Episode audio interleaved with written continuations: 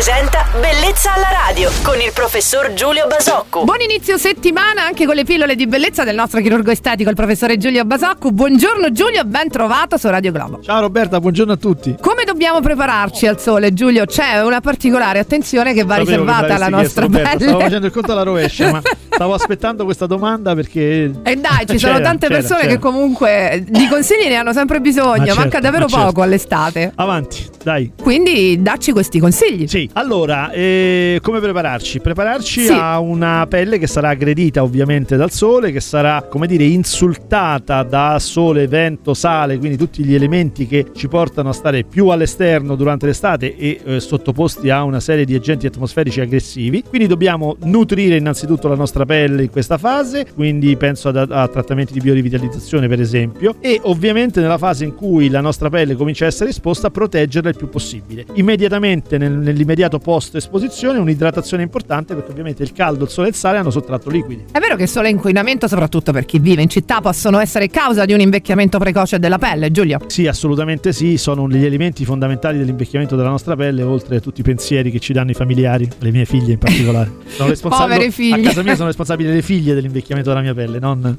Ecco. non è vero, non è vero. Prendiamo come sempre nota dei tuoi preziosi consigli, Giulio. Ricordiamo che chiunque volesse scrivere una mail al nostro chirurgo estetico Giulio Basocco può farlo scrivendo a bellezzalaradio.it. Felice settimana, Giulio. Ciao! Ciao Roberta, buona giornata a tutti. Bellezza alla radio.